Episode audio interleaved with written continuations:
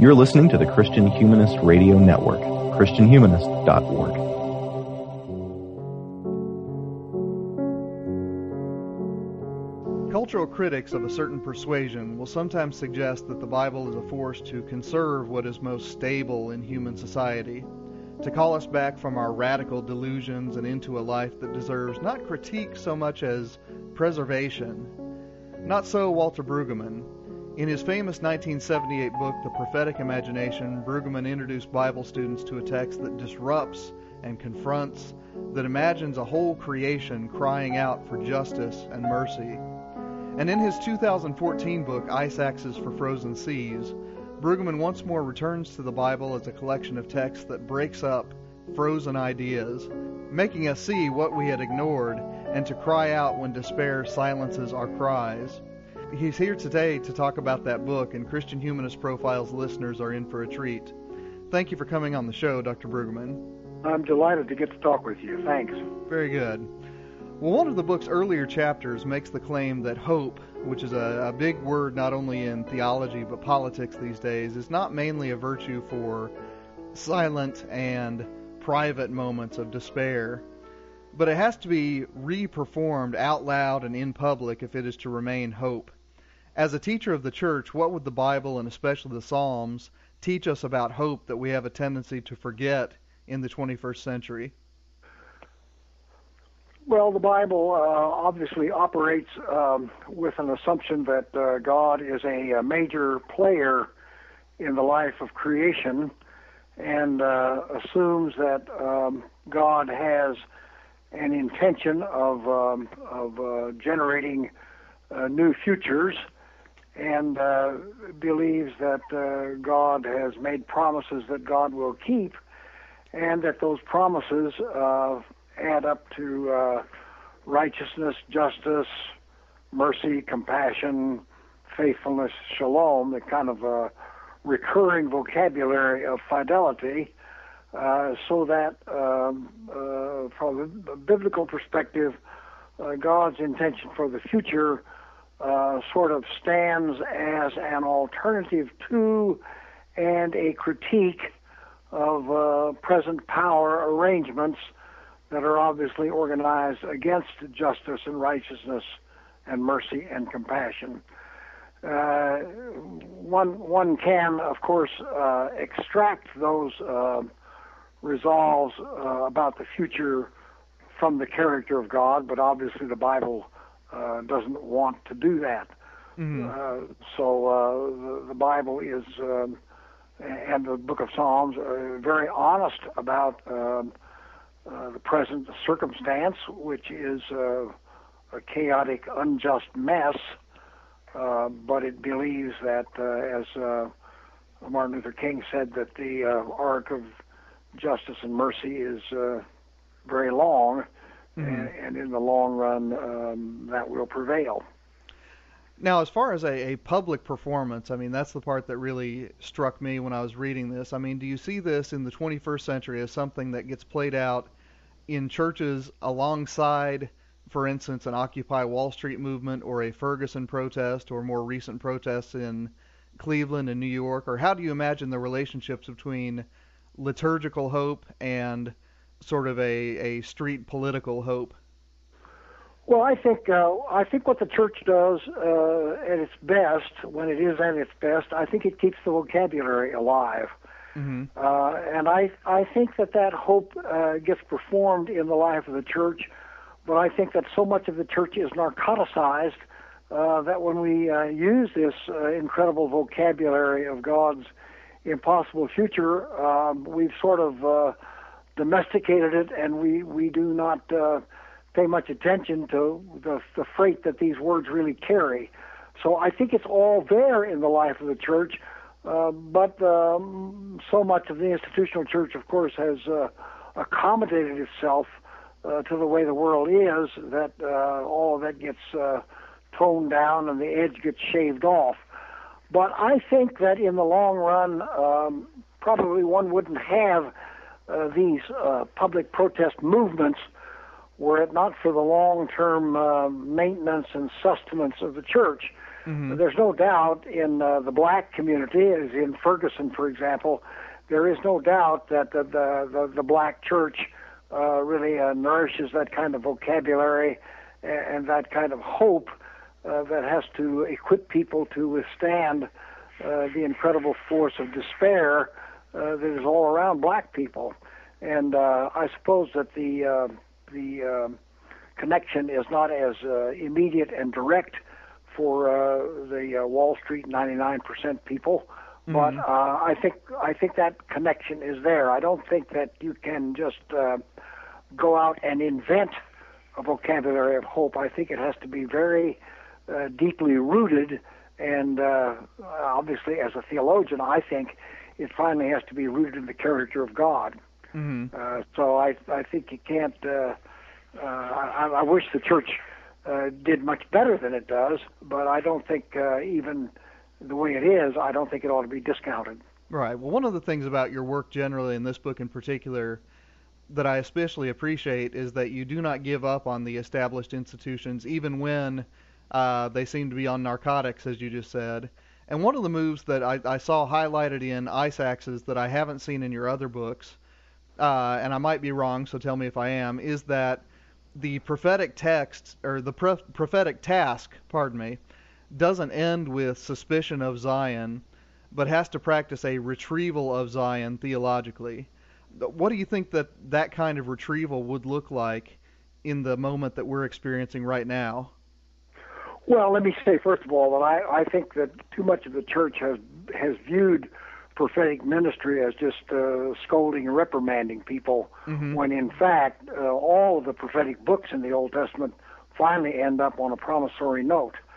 Um, so I think, uh, uh, uh, quite practically, the, the the reconstruction of uh, of uh, social institutions uh, consists in um, uh, a, ju- a judiciary and a press and schools, all of which are committed uh, to the human project of uh, equity and justice.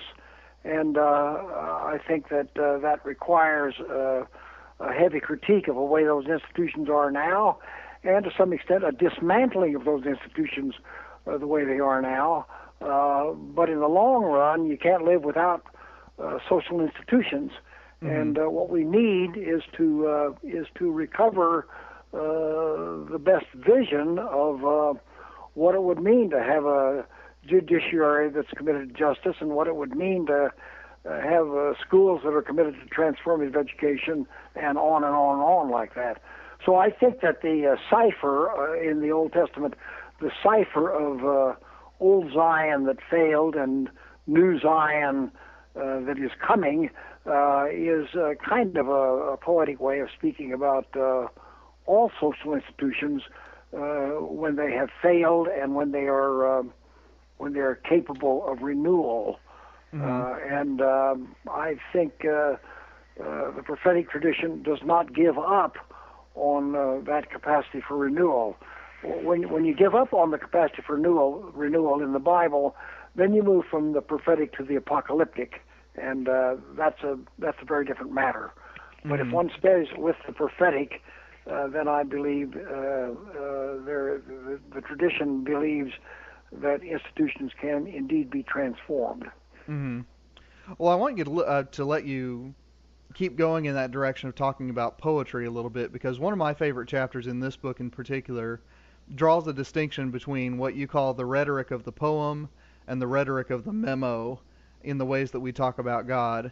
What's at stake when we face the urge to turn our poems into memos, and what do we stand to gain if we let our God poems be poetic? Yeah. Well, I think uh, uh, memo is a is a um, uh, a rhetoric of uh, of control and certitude. Uh, so a good memo should not have any ambiguities in it.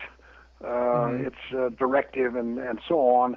And I think uh, very much of the theological tradition has been cast as though it were a memo. But when you when you uh, transpose that into the rhetoric of poetry, uh, poetry wants to emancipate our emancipa- emanci- wants to emancipate our imagination uh, so that we can um, conjure impossibilities uh, that has never been entertained before. Uh, I think uh, uh, in the New Testament, the a primary example of that kind of poetic imagination is in Jesus' parables, in which he he just blows our socks off with with the ways in which he uses metaphor and image uh, to talk about the coming kingdom of God. Mm-hmm. Uh, now, if you flatten that out, uh, then the, the kingdom of God is a is a dreadful phrase. But of course, uh, that's not what he did with it. And uh, I, I think uh, there's a great deal at stake in uh, in recognizing that uh, biblical faith uh, is largely cast in uh, poetic imagery. If you think of the prophets or the Psalms uh, or the Proverbs, almost any of it is that. And I suspect that the great creeds of the church uh, were originally uh, liturgical poetry and uh, what happened then is that they uh, fell into the hands of the memo writers, and uh, you began to parse every little image and uh, and figure out exactly what it must mean, which is which is not what the framers of of, uh, of the tradition had in mind, I think. Mm-hmm. And I and I think uh, that, that quite practically we live in a society that uh, wants to reduce everything to technological control. And uh, mm-hmm. so that uh, when uh, when uh, schools run out of money, the first thing they do is to cut the arts programs because the arts programs are uh, thought to be uh, just uh, an extra that we can get along without. Well, no society can finally get along without artists and poets and uh, people that uh, keep opening out social possibility for us. Mm-hmm. And uh, I think that the biblical tradition um, does that all the time. Right. Although to cite you to yourself here, one of the things that you do nicely in that chapter is to say that the memo writing impulse is not something that's alien to the biblical text itself, and this is the the plurality in the Bible that when I teach prophetic imagination and I teach it every fall to my own seniors, uh, you know, when they encounter that possibility that the Bible is in tension with itself at points, it, it's probably what's most shocking about your work to my own students but say a little bit about the memo writing impulse. For instance, I mean, in the Solomonic narrative. Yeah, in the in the uh, Solomonic narrative, or in the uh, or in the uh, priestly uh, traditions in Leviticus and uh, Numbers and all that. Uh, mm-hmm. I I think uh, those those traditions uh, represent voices that uh, really wanted to settle things and establish a status quo that was probably in their favor.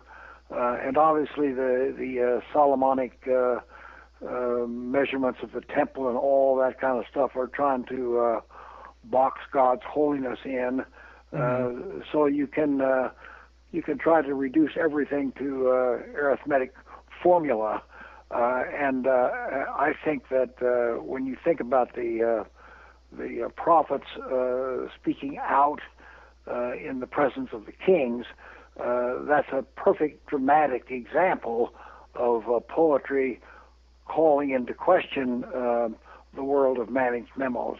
Mm-hmm. Uh, so I think that that uh, contest uh, keeps being reperformed, and indeed in the New Testament, when you uh, have the uh, narrative of Jesus before Pilate on trial, uh, Pilate is obviously a memo man, and mm-hmm. he doesn't understand what the hell Jesus is talking about because Jesus is speaking in all kinds of uh, imagery and uh, and metaphor. Yeah. Mm-hmm. Well, rolling along with that question of rhetoric, you claim that both right wing and left wing interpreters of the Bible fall too often to the temptation to reduce the particular and dialogic character of the Bible to exactly those systems of religious thought.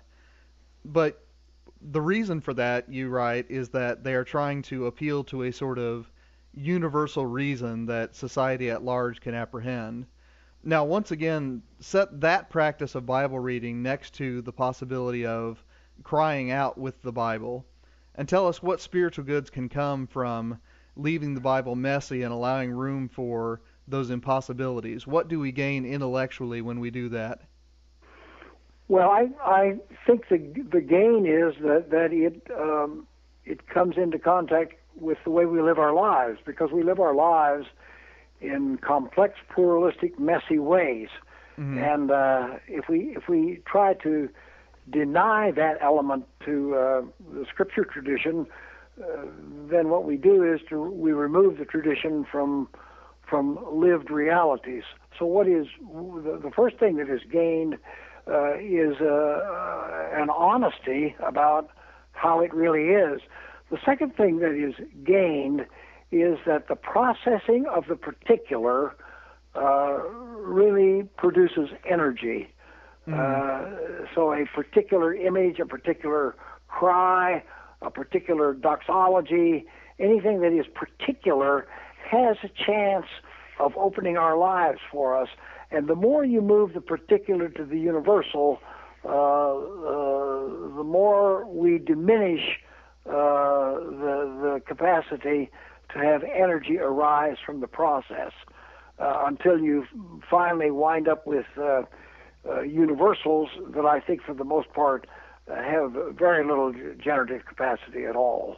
hmm I, I think a, a, a case in point is uh, Joseph Campbell's uh, whole uh, reductionism of saying all religions are the same and they're all about pilgrimage of the hero and so on and so on. Well, good luck with that. Uh, obviously, that's not how that's not how uh, particular traditions work. And one of, one of the problems in in uh, scripture interpretation is too much of the time uh, we try to read a text to arrive at the conclusion of the text. And what's interesting about the text is not its conclusion. What's interesting about the text is its process, and and to uh, to tag along in the process of the text is what has transformative value. So the more you move out of uh, the particularity of the process into into uh, generalizing conclusions, uh, I think the more you move away from um from anything transformative. Mm-hmm. And and honestly, like I said, I mean that's probably been the aspect of your work over the 15 years I've been reading your book that's most influenced my own Bible reading is to preserve that inherent plurality in the biblical witness. In other words, to allow a part of the Bible that speaks at this moment to speak to this moment without forcing it to speak to every moment. Exactly, exactly. Yeah, yeah. But we have a great uh, we have a great lust for uh, generalization and wanting everything to apply everywhere all the time, and we, which of course it doesn't, and it cannot. So yeah. Right, right. And Yeah. one of those places where the Bible speaks differently in different moments is on the question of empire. Uh, when the Bible speaks about politics, empire is always at its center, but its response is not always the same. In your chapter on empire, you bring the reader's eye over and over to the terms accumulation and monopoly. So when the Bible gets political in this register, what work do Sabbath and abundance as theological gifts do for the imagination of the faithful? Well, I th- I think that uh, uh, Sabbath is a uh, is a mighty interruption to the world of accumulation and monopoly, uh, and I think uh, the uh, uh, 24/7 life that uh, many of us are trying to live now uh, is all in the interest of uh, of uh, control and management and uh, and monopoly because we we've not done yet, enough yet. We don't have enough yet.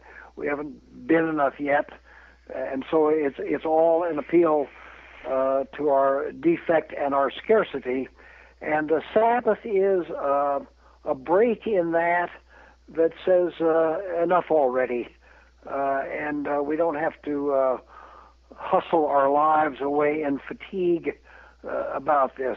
So I think uh, it's a huge uh, uh, Sabbath, and the abundance that it uh, operates with uh, is a huge uh, uh, countercultural critique in our society, as that was, as I think it was in in the ancient world.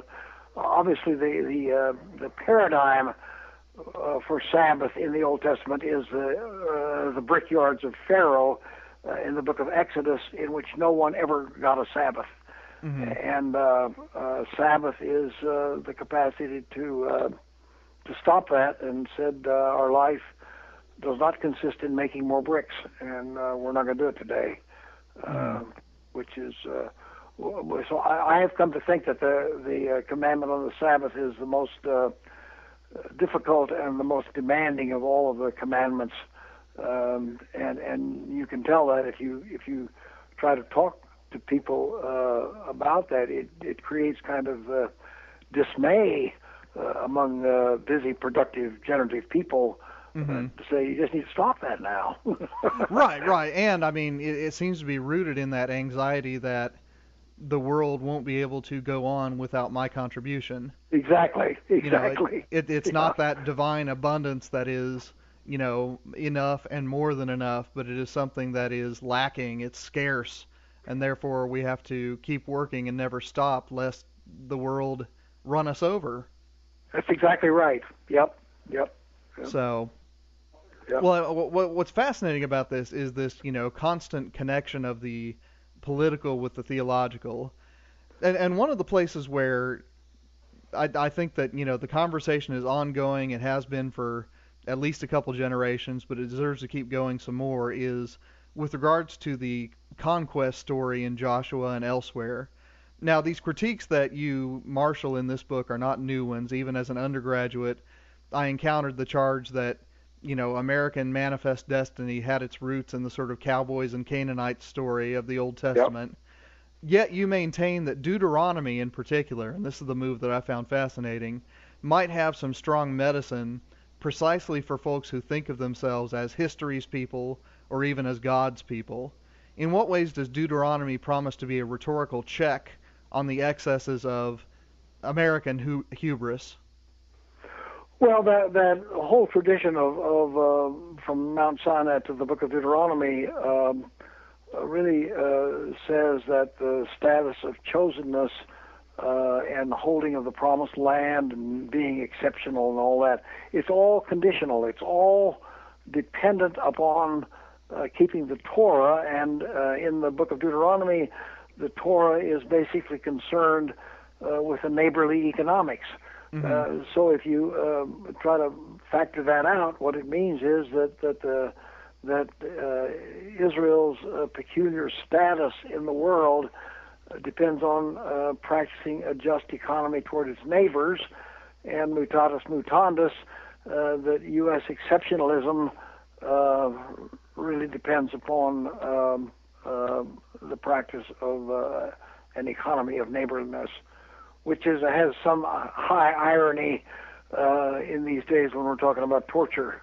Oh, certainly, Which is, certainly. uh, yeah, but but you know, and Dick Cheney is busy uh, justifying torture in the in the name of U.S. exceptionalism hmm and so on. Yep. Well, sure. And one side says that in order to keep being America, we have to be willing to torture, and then the other side says that as soon as we start torturing, we stop being the America that's, That's worth it. defending.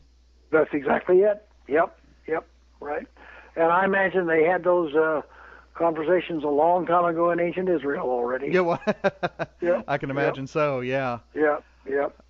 Well, I want to I want to pose a critique of one particular chapter, and I hate to do this because it's a chapter that I really liked when I first read it, but then when I stopped and thought about it, I realized I had to pose this to you. It's the it's your chapter on grandparents, and the main claim of that chapter seems to be that it is in the voices of the grandparents that we remember God's activity in the past. We remember to trust in God rather than in our own efforts. It's in the voices of the grandparents that we uh, learn the wisdom of the long life of faith. The chapter is called Antidote to Amnesia. I just found it in the table of contents.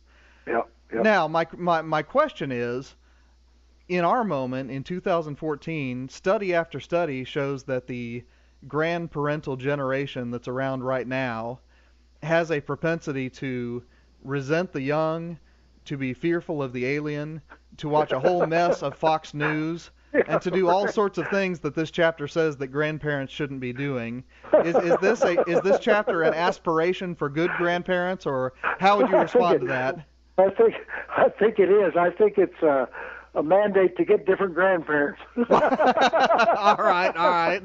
I say, as I recall, I'm not sure, but I think I uh, based a great deal of that um, on a little verse in Exodus 10, Yes, yes, uh, indeed. where where it says the grandparents shall tell the grandchildren about the plagues and all that kind of stuff. Mm-hmm. So obviously, the, the assumption is that the grandparents are deeply rooted in the tradition, but uh, clearly. Uh, uh, the the uh, the grandparents that you're citing uh, will not perform that function and could not perform that function. Mm-hmm. So uh, it's uh, it doesn't it doesn't apply in that way.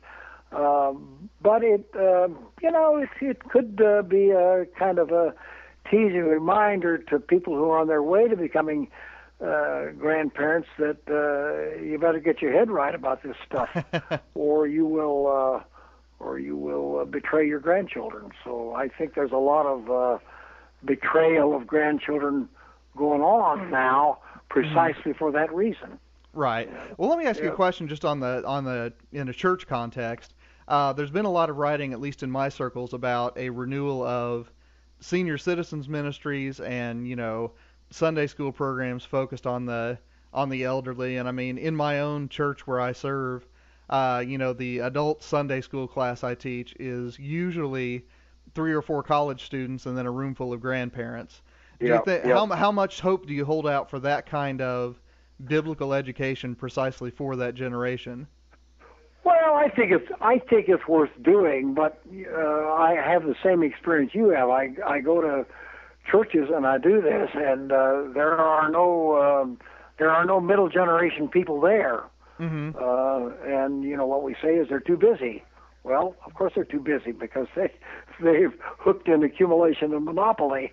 Mm-hmm. So uh, uh, I, I don't think that that uh, educational nurture with uh, senior citizens is a waste of time.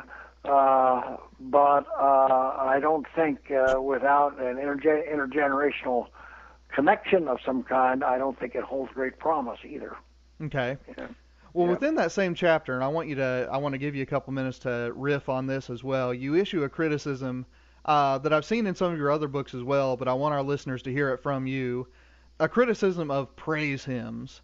Uh, take a couple minutes, let our listeners hear that critique of praise as a theological category when it becomes the chief theological category. Yeah. Well, uh, two two things. First one is that that uh, the church for a long time has offered praise without lament. And uh, praise and lament are obviously the two big uh, practices in the book of Psalms. And when you when you do praise all the time without the honesty of lament, uh, I think it becomes quite superficial. But my point in particular about praise hymns, uh, that particular genre, mm-hmm. is that I think they are uh, are vacuous and mindless uh, because uh, they have no narrative, uh, and uh, uh, the, the, the the ones I refer to simply kind of uh, repeat the mantras over and over and over, and uh, I, I think that's uh, uh, incredibly unhelpful because uh, real praise in the biblical tradition has to do uh, with reciting with some specificity uh, the ground of faith and the ground of hope. And when that specificity falls out, uh, what you get is generic religion. And mm-hmm. uh, I think generic religion doesn't do anything for anybody. So uh, that's uh, why I think we have to re-educate people uh, that that there's that, that, that our faith is not simply a, a goosey emotional experience, uh, but it has real uh, content to it, and uh, we need to uh, work at that content, and that content uh, needs to be the material out of which we do our praise and our lament. Mm-hmm. Well, speak to the folks for a moment who write the praise songs. I mean, when folks write better music than what we've got right now, and certainly I, along with you, hope that someone will.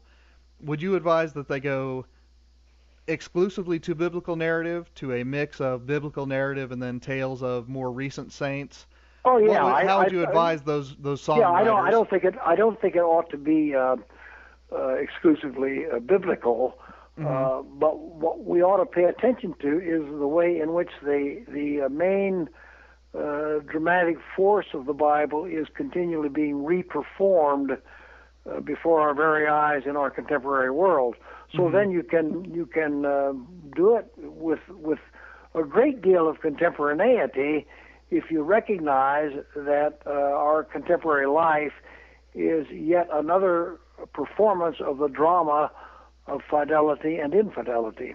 hmm Uh, so uh, I'm, I'm not a um, I'm not a biblicist in that sense, hmm uh, but uh, that means that the hymn writers uh, really have to uh, uh, face into the tradition uh, so that they have some uh, competence about uh, who the God is that's being praised and why Mhm. this God is being praised.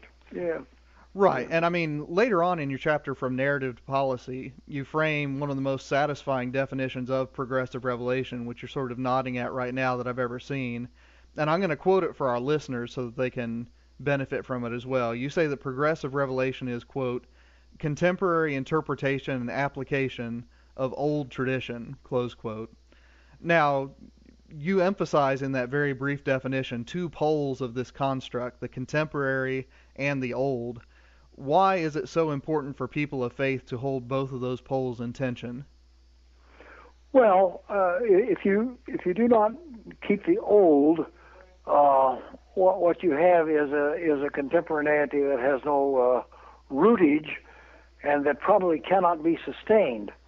On the other hand, if you don't have the new, uh, then uh, the the old is likely to become uh, frozen and irrelevant.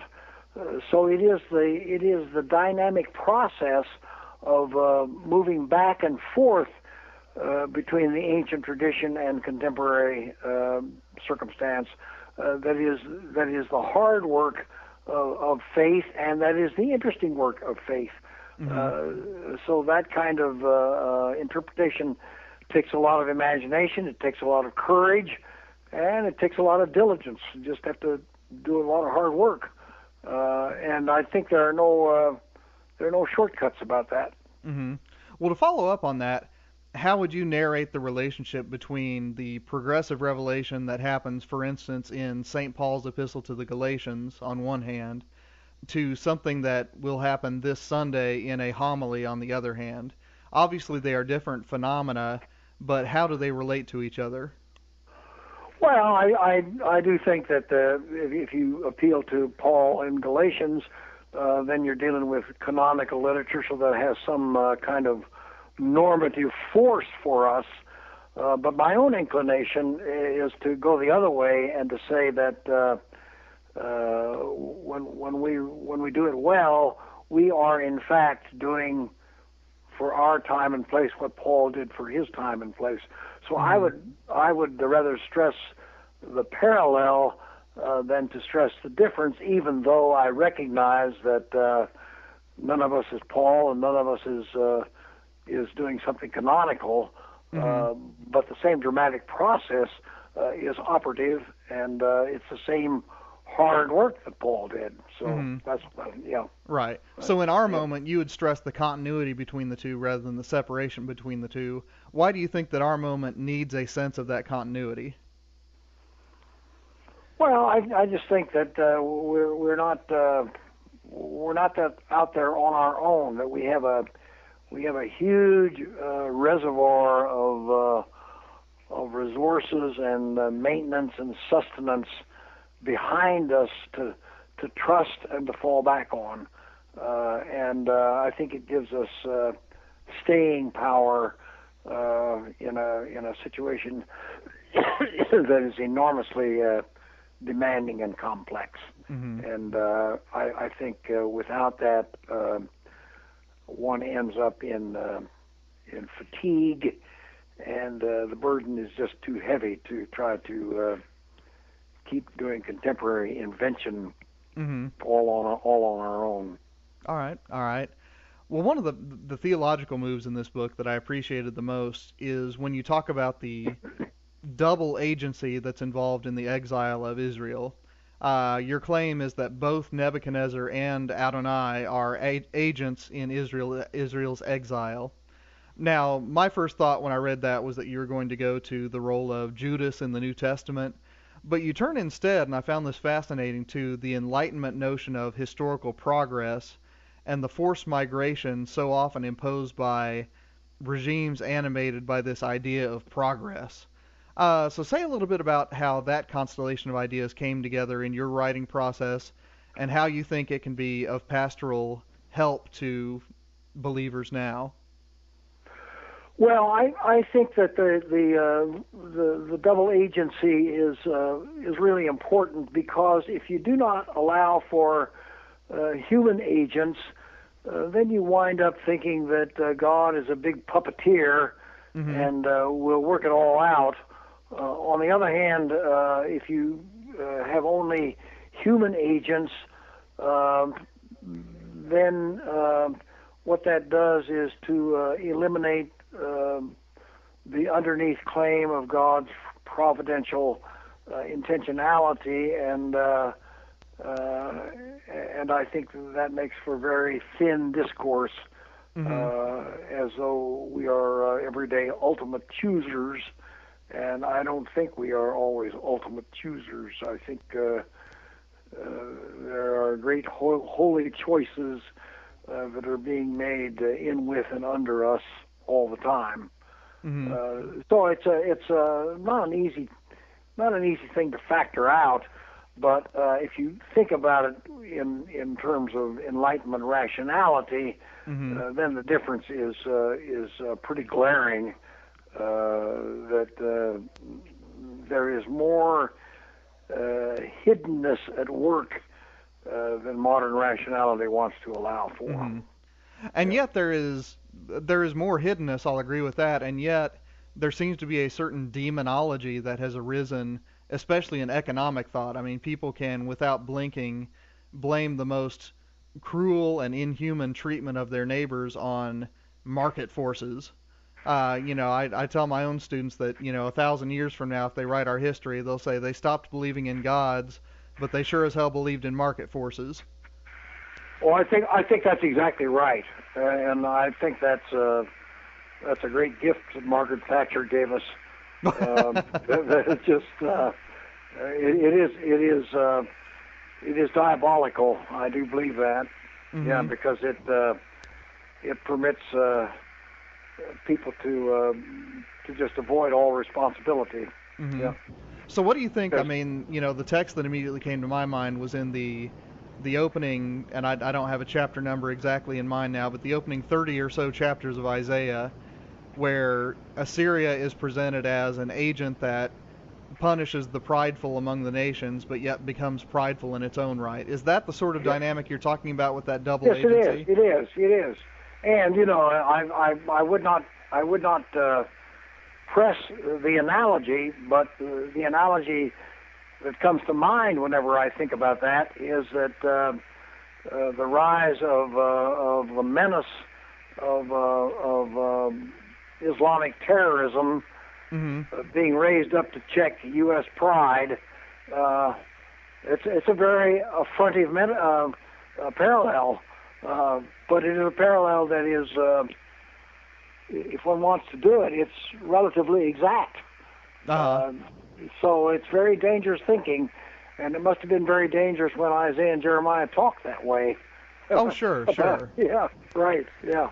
Yeah. Well, and yeah, I mean that that goes back to that whole notion of narrative and you know the prophetic task as being re-narrating the world around us. I mean, again, the what I see over and over in your books and especially in this one is the idea that to tell a different story is to do political work in a way that doing policy doesn't. Uh, now, again, the the question that I have is, you know, what role do you see the preacher having in that? What role do you see the sort of Christian citizen having in that? How do you see that playing out in the network of relationships that we exist in?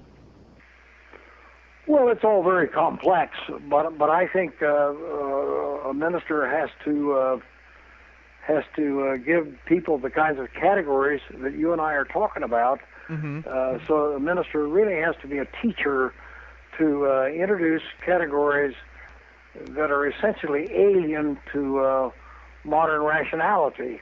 Mm-hmm. Uh, I, I think when you uh, come to uh, citizenship and public policy, uh, I don't uh, I don't think you can uh, operate directly there with an appeal to those traditions. I think that's uh, uh, I, I long ago did a did a article on the, the conversation of faith behind the wall and the conversation on the wall, and I think it's the conversation behind the wall in the religious community where you talk about this stuff in this way.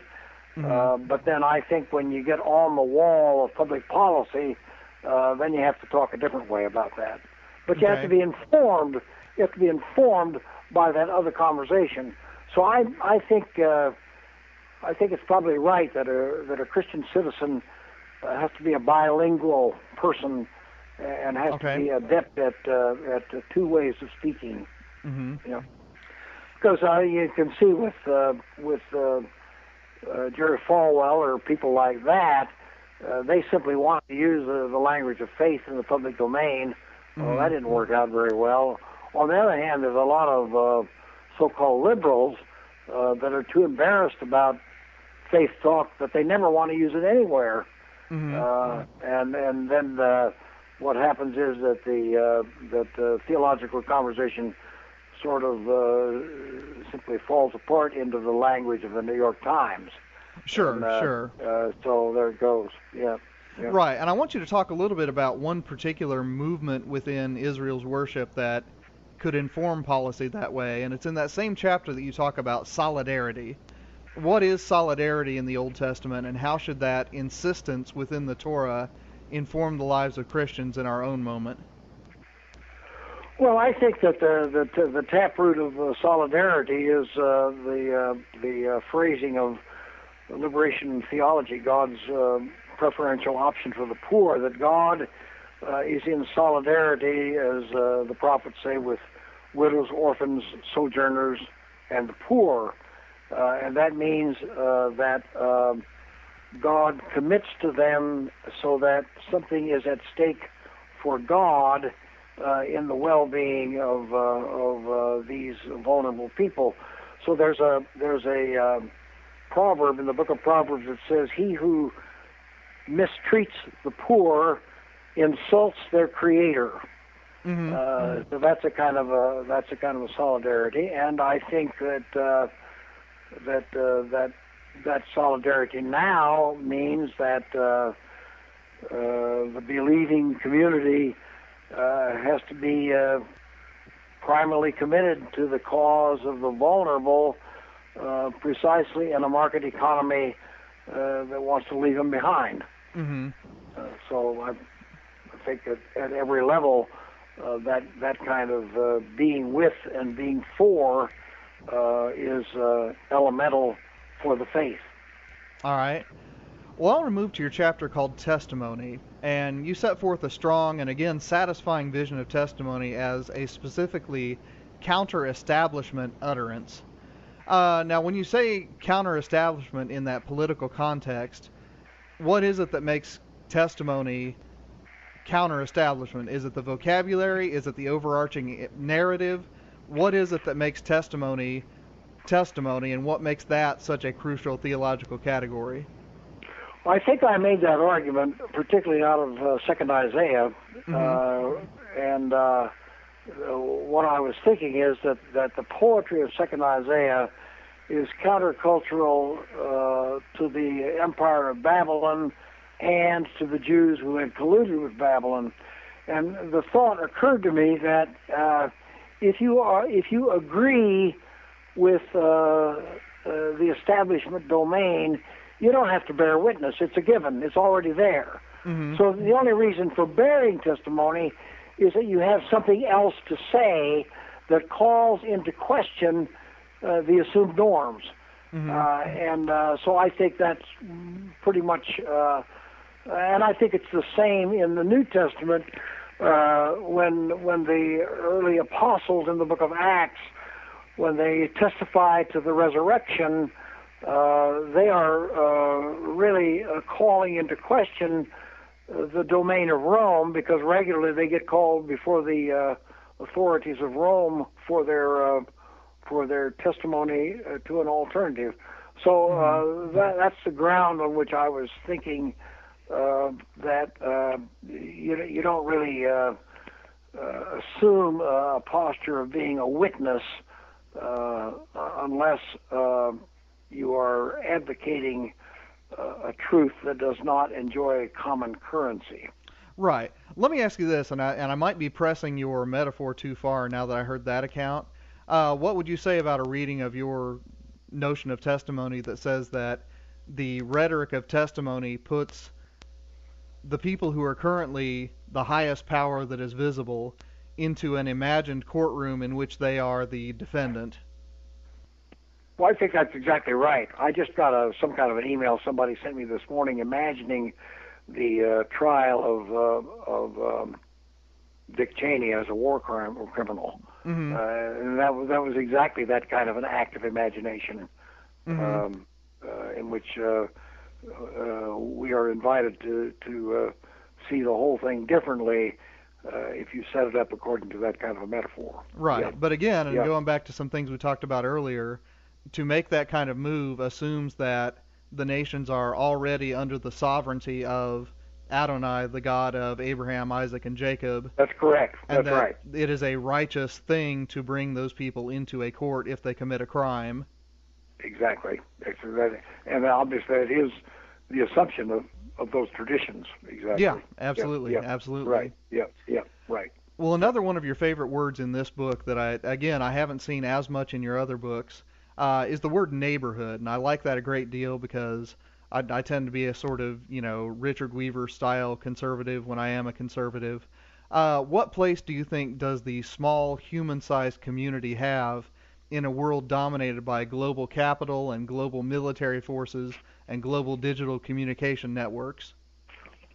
Well, I think uh, I, th- I think in the long run, our futures are all local. Uh, Mhm. I am. I am. You, you are right. That is a. That is a. Um, uh, an evolution in my own thinking. I'm very much informed now by my friend Peter Block, who is a, a community advocate who uh, simply insists always on the local, the local, the local, and uh, I've come around very much to to that. Um, though you obviously can um, can extrapolate uh, the notion of neighbor and neighborhood to, to much bigger uh, national communities as well. Mhm. Uh, but I think the, the word intrinsically carries something uh, local about it, and uh, I'm I'm recently informed by uh, what is called asset-based community organizing, which believes that if you can properly organize a community, every community has all of the assets it needs Hmm. uh, to maintain its life, and uh, uh, that, that's a big stretch for me to think that way. Uh, but oh, I, uh, I am increasingly um, persuaded in that direction. Well, and I hate to tell you this, and I'm going to tweak your nose a little bit here, but there is a book that uh, argues that very thing about human communities. It's uh, it's called Republic by Plato. Touche.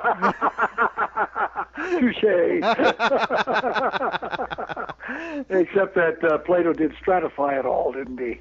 Well, he did, he did, but he also said Yeah. that you know you've got the resources there. But we won't dwell Yeah, on that. yeah. We won't dwell on that. I, just, I just had to throw that little joke in there.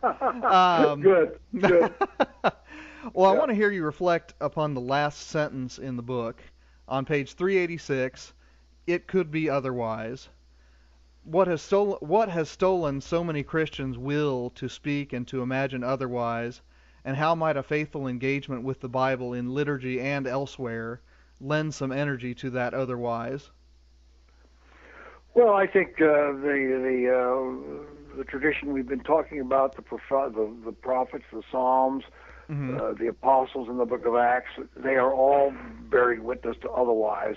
Uh, that that the way the world is presently organized and arranged uh, is not the way it has to be, and it's not the way it's going to be.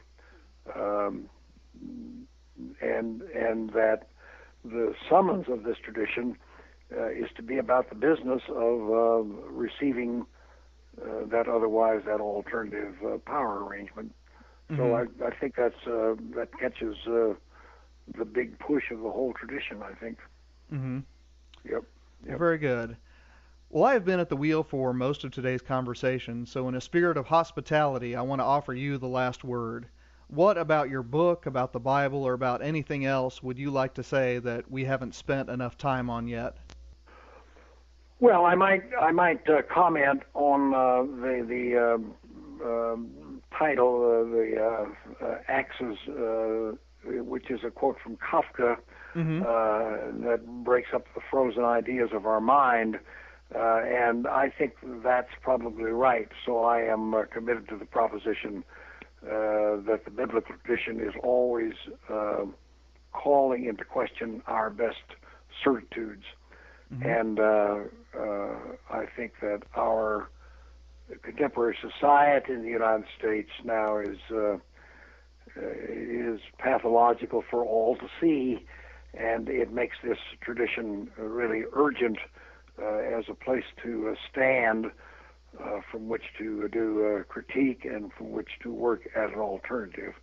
Uh, so I I think it is uh, really a, a kind of a poignant uh, resource and summons for us uh, right now, uh, given what we've got on our plate in the United States. Thank you. Okay. Thank you, Dr. Brueggemann, for coming on the show. Well, it's good to talk to you. Thank you. Yes. And I want to thank our listeners for tuning in. This is Christian Humanist Profiles, and it's part of the Christian Humanist Radio Network. Zach Schmidt is our intern. Kristen Philippic is our press liaison. And this is Nathan Gilmour for Christian Humanist Profiles saying, Go in grace, go in peace, serve the Lord.